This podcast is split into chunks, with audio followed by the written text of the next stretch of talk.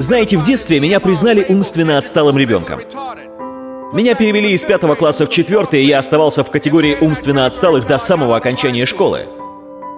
В колледж я не пошел, соответственно, высшего образования у меня нет. Но однажды я познакомился с учителем, который изменил всю мою жизнь. К нам на замену пришел новый учитель. Он вызвал меня к доске и сказал, «Молодой человек, напишите то, что я вам сейчас скажу». Я сказал, «Я не могу этого сделать, сэр». Он спросил, «Почему?» И я сказал, что меня признали умственно отсталым. Он вышел из-за своего стола, посмотрел на меня и сказал, «Никогда больше так не говори. Чье-то мнение о тебе не должно становиться твоей реальностью». И пока он говорил, мое сердце билось все сильнее и сильнее. По моим щекам потекли слезы. Я стоял в оцепенении, слушая его, потому что слова, которые он произносил, были посвящены только мне. Он сказал, «Лес Браун, если ты хочешь добиться чего-то в жизни, ты должен быть голоден». Я сказал ему, мистер Вашингтон, я мечтаю стать диджеем на радио, и каждые выходные я практикуюсь в этом деле. И он сказал мне, ты должен не каждые выходные, а каждый день практиковаться в этом деле.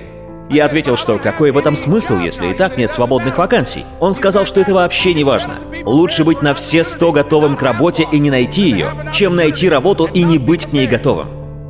Но так как я работал над собой и был готовым, я отправил заявку на работу диджеем на радиостанцию WNB в районе Майами-Бич. Я встретился с парнем по имени Милтон Баттербол и спросил, «Здравствуйте, мистер Баттербол, как ваши дела? Я хотел бы устроиться к вам на работу». Он посмотрел на меня и спросил, есть ли у меня какой-либо опыт в работе радиоведущим. Я ответил, что пока у меня нет такого опыта.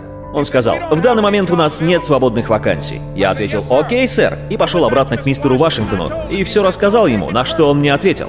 Не принимай это на свой счет. Очень часто в жизни тебе придется услышать семь раз «нет», прежде чем ты услышишь «да». Сходи еще раз на радиостанцию. И на следующий день я пошел туда снова. Я спросил, «Как ваши дела, мистер Баттербол? Меня зовут Лес Браун». Он ответил, что знает, как меня зовут, и спросил, чего мне надо. Я сказал, что хотел бы узнать, есть ли у него работа для меня. Он ответил, «Разве я не говорил тебе вчера, что вакансий нет?» Я сказал, «Да, сэр, но вдруг сегодня кто-то заболел или уволился». Он сказал, нет, сегодня никто не болел и не увольнялся, теперь давай иди отсюда. На следующий день я опять пошел на радиостанцию и решил просто поздороваться. Я сказал, приветствую вас, мистер Баттербол, как ваши дела? Он недовольно посмотрел на меня и крикнул, сходи, принеси мне кофе. Я такой, да, сэр. Я пошел и принес ему кофе. Через какое-то время я уже разносил обеды и ужины. Я заходил в студию и приносил радиоведущим еду. Я не уходил оттуда, пока они не просили меня уйти. Однажды субботним днем, когда я был на радиостанции, один ведущий по имени Рок хорошенько выпивал, находясь в эфире. Больше на радиостанции никого не было. Я наблюдал за ним через окно из комнаты управления, расхаживая туда-сюда, молодой, ко всему готовый и голодный. Довольно скоро зазвонил телефон. Это был генеральный директор. Я ответил на звонок. «Алло? Лес, это мистер Клайн». Я сказал, «Я знаю». Он сказал, что Рок не в состоянии закончить программу. Я сказал, «Я знаю». Он спросил, не мог бы я найти другого ведущего на замену. Я ответил «Да, сэр». Я положил трубку, подумав, что или сейчас, или никогда. Я позвонил маме и своей девушке Кассандре и сказал, чтобы они включили радио погромче, потому что я собираюсь выйти в эфир. Я подождал примерно 20 минут, перезвонил директору и сказал, «Мистер Клайн, я не могу никого найти». Он спросил, «Молодой человек, ты знаешь, как работать с пультом?» Я ответил, «Да, сэр». Он ответил, «Так, дуй в студию и заканчивай программу». Я сказал, «Да, сэр». Мне не терпелось сесть за пульт. Я включил старую запись Стиви Уандера «Fingertips», сел за микрофон и сказал «Привет всем, это я, LP Triple P, Лес Браун, ваш новый диджей. До меня таких не было и после меня таких не будет, так что я единственный и неповторимый, молодой, озорной, любитель пообщаться и профессионал своего дела. Так что готовься, детка, теперь это твой любимый ведущий». Я был голоден.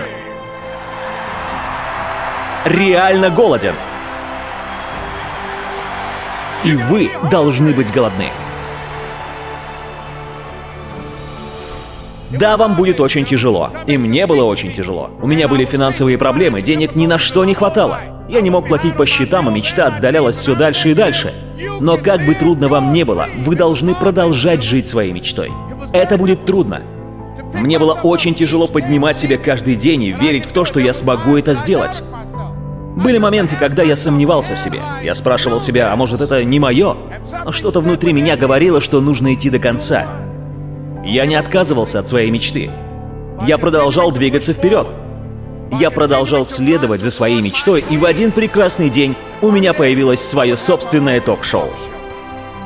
Я проделал длинный путь через тернии к звездам. Из заброшенного дома в бедном районе, не зная ни матери, ни отца. Это был длинный путь. А сегодня я здесь выступаю перед 40-тысячной аудиторией. Без высшего образования, признанный умственно отсталым. Так что продолжайте следовать за мечтой. Никогда не останавливайтесь. Никогда не отказывайтесь от своей мечты.